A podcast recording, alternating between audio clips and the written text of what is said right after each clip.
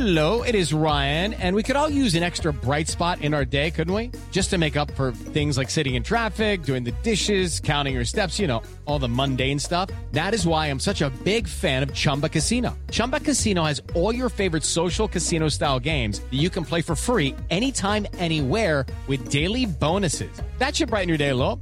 Actually, a lot. So sign up now at ChumbaCasino.com. That's ChumbaCasino.com. No purchase necessary. VGW Group. Void where prohibited by law. See terms and conditions. 18+. I'm Victoria Cash. Thanks for calling the Lucky Land Hotline. If you feel like you do the same thing every day, press 1. If you're ready to have some serious fun for the chance to redeem some serious prizes, press 2. We heard you loud and clear. So go to LuckyLandSlots.com right now and play over 100 social casino-style games for free. Get lucky today at LuckyLandSlots.com. Available to players in the U.S., excluding Washington and Michigan. No purchase necessary. VGW Group. Void where prohibited by law. 18+. Terms and conditions apply. With the Lucky Land Slots, you can get lucky just about anywhere. This is your captain speaking. We've got clear runway and the weather's fine, but we're just going to circle up here a while and get lucky. No, nothing like that. It's just these cash prizes add up quick. So I suggest you sit back, keep your tray table upright, and start getting lucky. Play for free at LuckyLandSlots.com. Are you feeling lucky? No purchase necessary. Void where prohibited by law. 18+ terms and conditions apply. See website for details.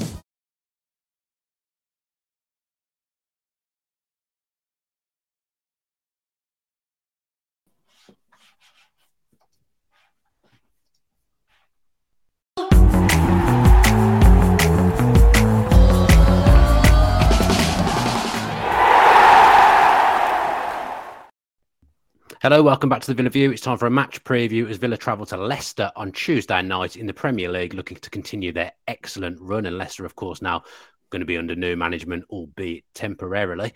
I'm your host, Dan Bardell, joined by Neil Dunworth, and the show is sponsored by Luke Roper. If you want to get 20% off, use the code TVV20 and you'll get 20% off everything they have to offer.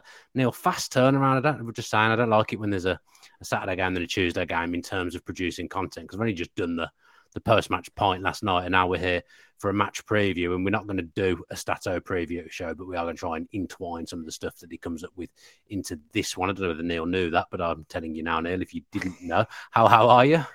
I'm good.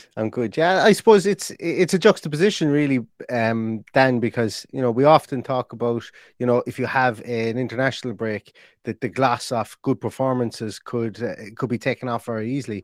And then, you know, when we have a situation where there's a 48 to 72 hour turnaround, you're always worried that maybe the legs aren't fully recovered, because there was a lot of running done against that Chelsea team to keep, as John McGinn said, the shape work that they've done, that they were trying to work on that even in game as well. But, you know, coming up against this Leicester team, they're in a bit of, I'm going to say it, they're in a bit of turmoil manager wise, and they're in every way possible at the moment, I think.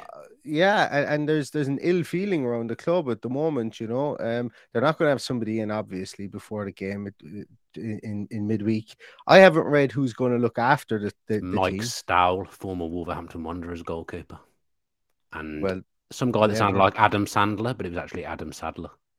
They're the two that are in charge for the game.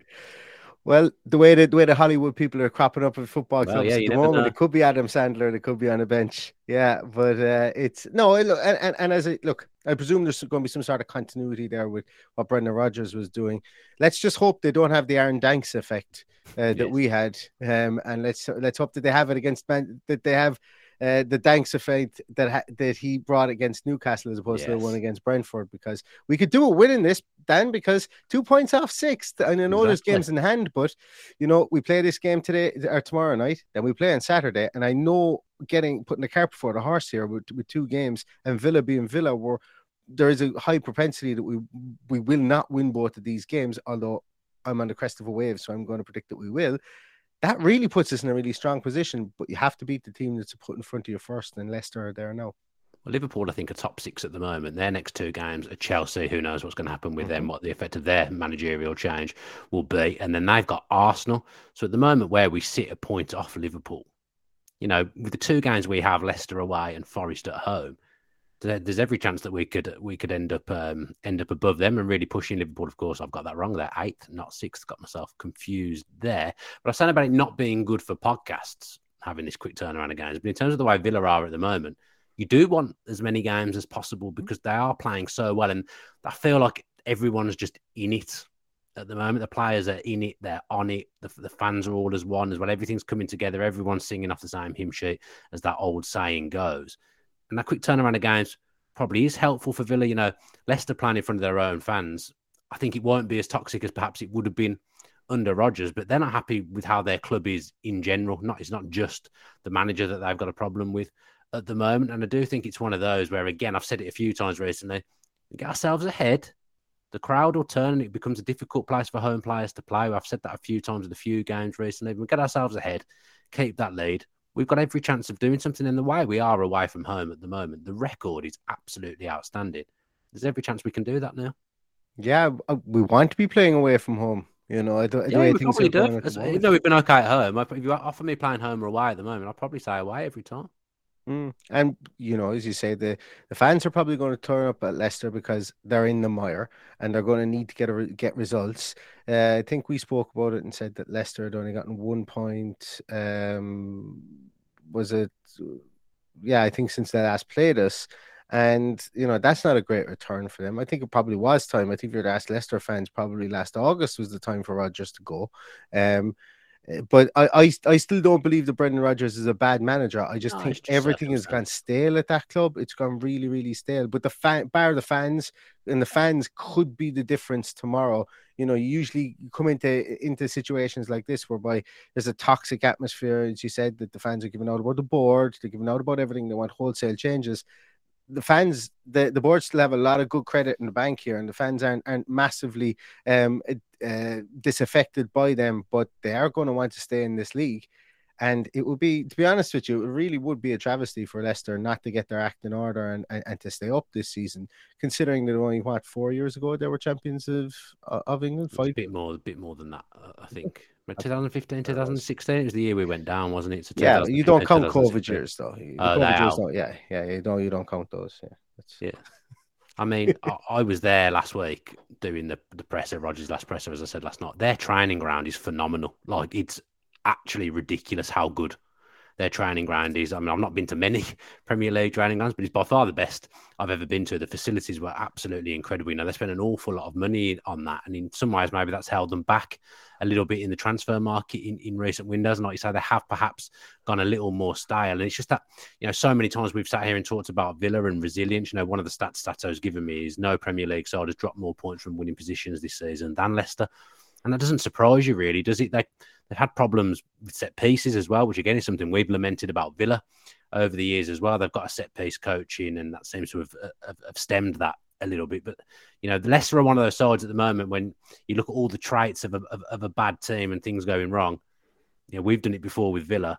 Leicester are probably at the top of most of the things that you don't want to be top for. So we've got to go there and be ruthless and take advantage. And that's what the message that Emery will be saying to the players.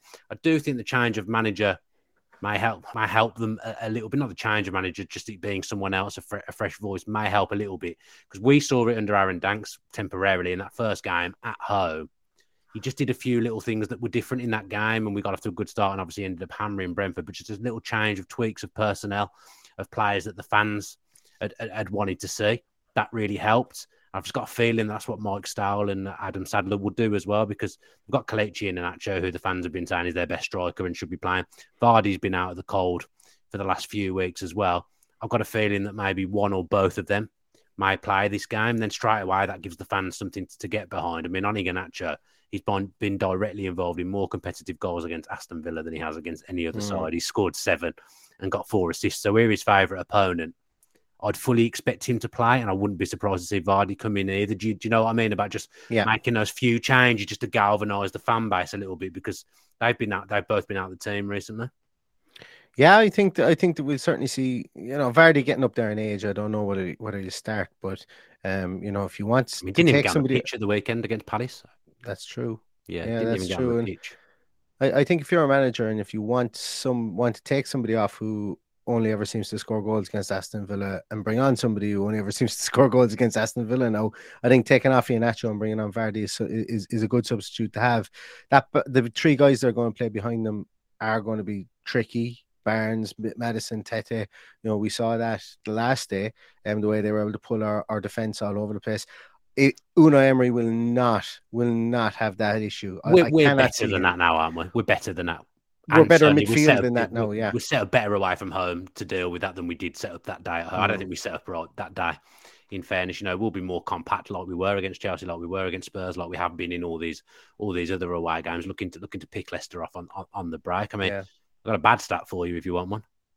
Unai Emery has lost his last three Premier League games against Leicester. Against no other English side has he lost more consecutive matches. He's never won against Mike Stowell either. Well, has anyone ever won against? I think he has had. I think Mike Stowell may have had a couple of games at Leicester before when they sacked Puel, because Rodgers followed Puel, if I remember. And I don't think they hired him immediately. Brendan Rodgers. My memory could be serving me completely wrong here, but that's how I remember it. AVFC in the comments is saying Barnes is their danger, not James Madison, although he was a little bit more unkind about James Madison. I'm not going to repeat that because Madison is a phenomenal player, but yeah, Barnes has got a decent record against us, if I recall, as well. The only thing on Madison is they're currently managing an injury with him. It may be a big ask for him, having played on Saturday, to play on Tuesday, then play at the weekend again, but yeah. You'd be a brave man not to play him in what could be your only game in caretaker charge. He's the captain at the moment. He's the talisman. And we've seen it with Grealish, haven't we? It's very similar vibes. Give him the captaincy. He's our best player. Let's see what he can do. He's a footballer that I just love watching, James Madison, but the fact that he is managing this injury is not ideal for him. Well, Dan, put up a chair because Mike Stowell, let me talk you through his managerial career. Let's go. 2007, he was Leicester City caretaker for... one game? Yeah, one game. He lost. Okay. In 2010, he was Leicester City caretaker for one game. He won. 2011, he was Leicester City caretaker for three games. He won one, lost two. Leicester City caretaker, joint caretaker in 2017. Played two games, won two games. Leicester City joint caretaker in 2019. Played one game, won one game. So, as a caretaker / joint caretaker... You would say, I would say. Yeah, 62.5% managerial win rate. That's a good. How do you work that maths out so fast? Or is it in front of his Wikipedia page? Oh, that's a great little win right there from Mike Stowell, because he's a goalkeeping coach as well. It's not even like he's just a general coach, is he? Adam Wright's asking in the comments about Kamara to play. Didn't look fully fit from the off to me, v Chelsea. I think he probably was fit, because I don't think they would have started with him if there was any element of doubt over him at all. But I think he made that early tackle to try and prevent the counter attack and basically got injured doing that again. Like I've just said about Madison. It might be a little bit much to play him out again, even though he only played a half. Maybe we're better served just having him on the bench and easing him back in, maybe to see the game out if we are ahead. Because at the moment, McGinn, when he plays there, McGinn and Luiz, they've got a good partnership going. They seem to know what they're doing, don't they? Absolutely. Look, once again, it's options, I think, as well. With, you know, that Unai Emery took off Boubacar Kamara because he was on a yellow card and got a little bit of a knock in the first 15 minutes of that game against Chelsea. Instead of letting him play the maybe 10 minutes to see if he could run it off, I think Unai just basically said, let's make the decision now. Let's change it up while I have time to talk to the team, change it up to a back five, essentially, and then let's take it on from there, as opposed to changing it midway through the second half and then potentially having somebody like Boubacar Kamara not fully fit, given Aston Villa's propensity to concede straight after half-time through the years. And historically with this team, you know, we do tend to concede around breaks and play. I think it was quite a wise decision.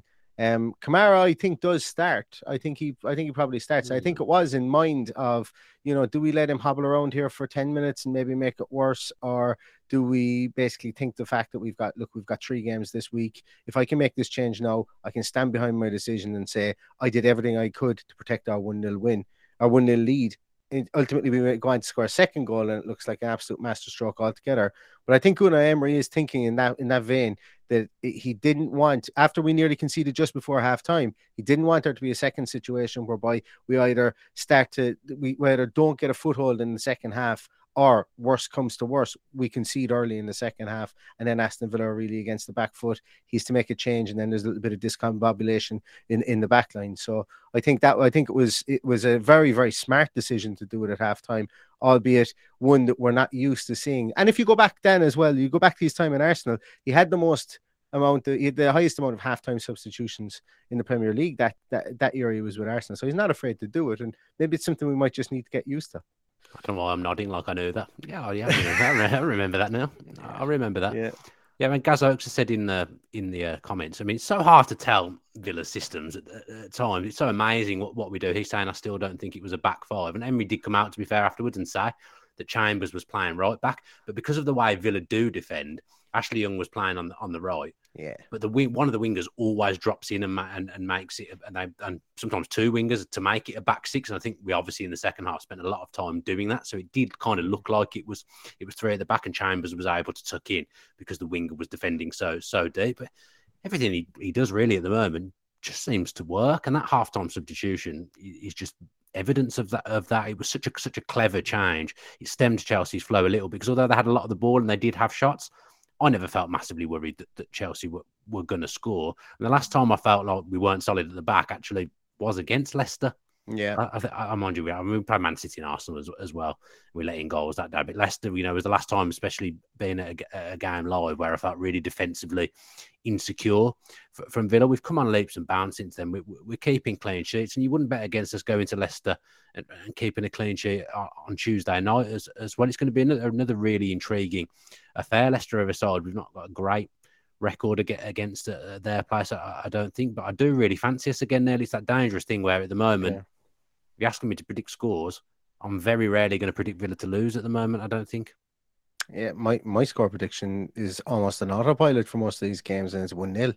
I genuinely believe we can go and win games 1-0, and I've said it before, Unai Emery is the Spanish George Graham at the moment. He knows how to set up his team. He knows how to set it up with brilliant amount of structure. He's got a striker up front that's got lots of legs and can drag players around, like Graham did with like Savine Wright. We don't have the Alan Smith to put up alongside him, the other beanpole, but the game has moved on there, and we have a midfield that's combative now. We have a midfield like you look back to the goal that the Cucurella nodded the ball on for Ollie Watkins, but you look back to where Douglas Luiz picks up that ball.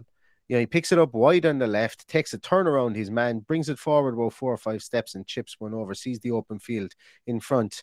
You look at where Douglas Luiz picks the ball up for his goal against Bournemouth. It's at that area in the field, except this time he takes it down the line, plays a ball down the line, ends up arcing his run across the field, and then ends up at the 6-yard box to take a cut back from Leon Bailey.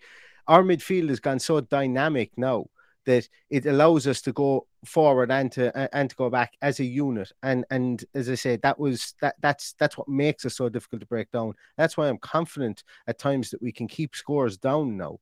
We can keep them to 0. We can keep teams to 1.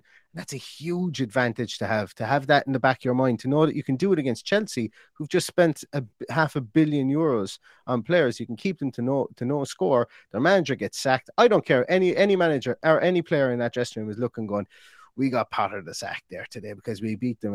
And I know personally that maybe I'm a spiteful type person, but I would derive great kind of sense of pleasure from that. The fact that I would sit there and go, we played so well there in a team that we were not supposed to beat at all, that the hierarchy decided they need to make changes. And that for me would allow me to feed off the fact that our team is going well, because at the end of the day, you shouldn't really care about anybody else outside the four rooms of the dressing room when you're in a squad that's looking to push up the league. And if you have to leave other teams or other players or other managers behind you, you got to do it.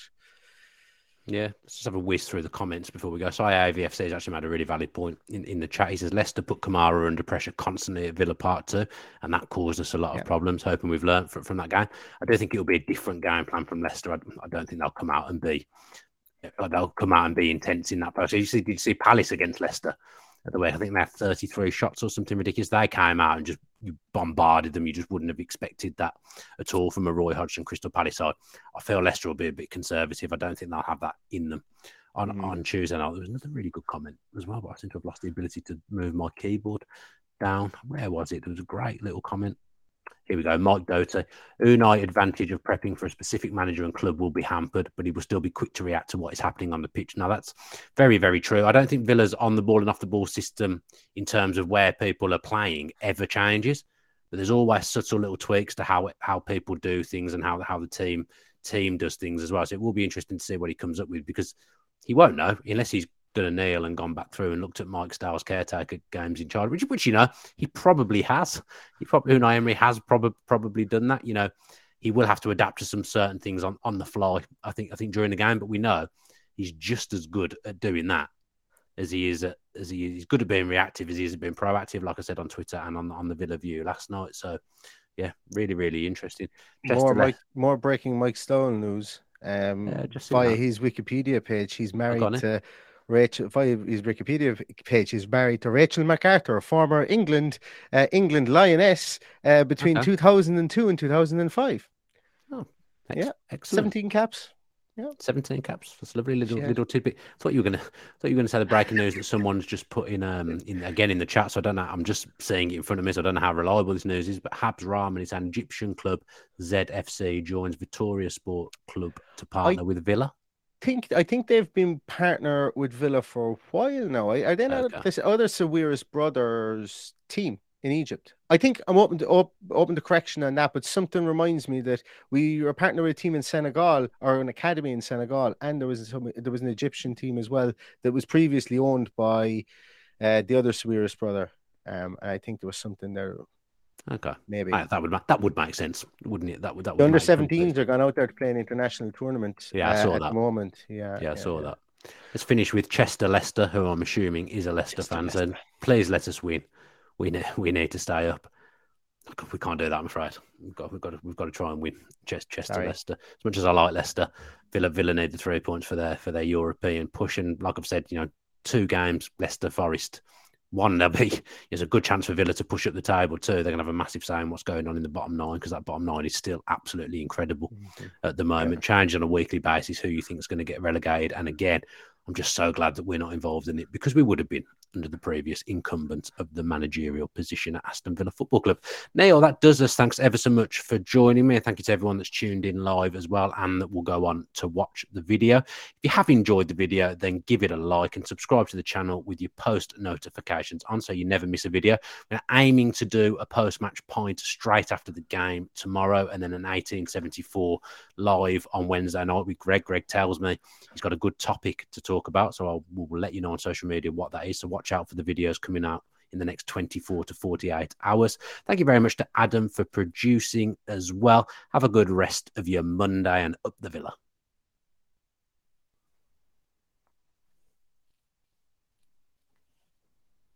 Sports Social Podcast Network. With the Lucky Land Slots, you can get lucky just about anywhere.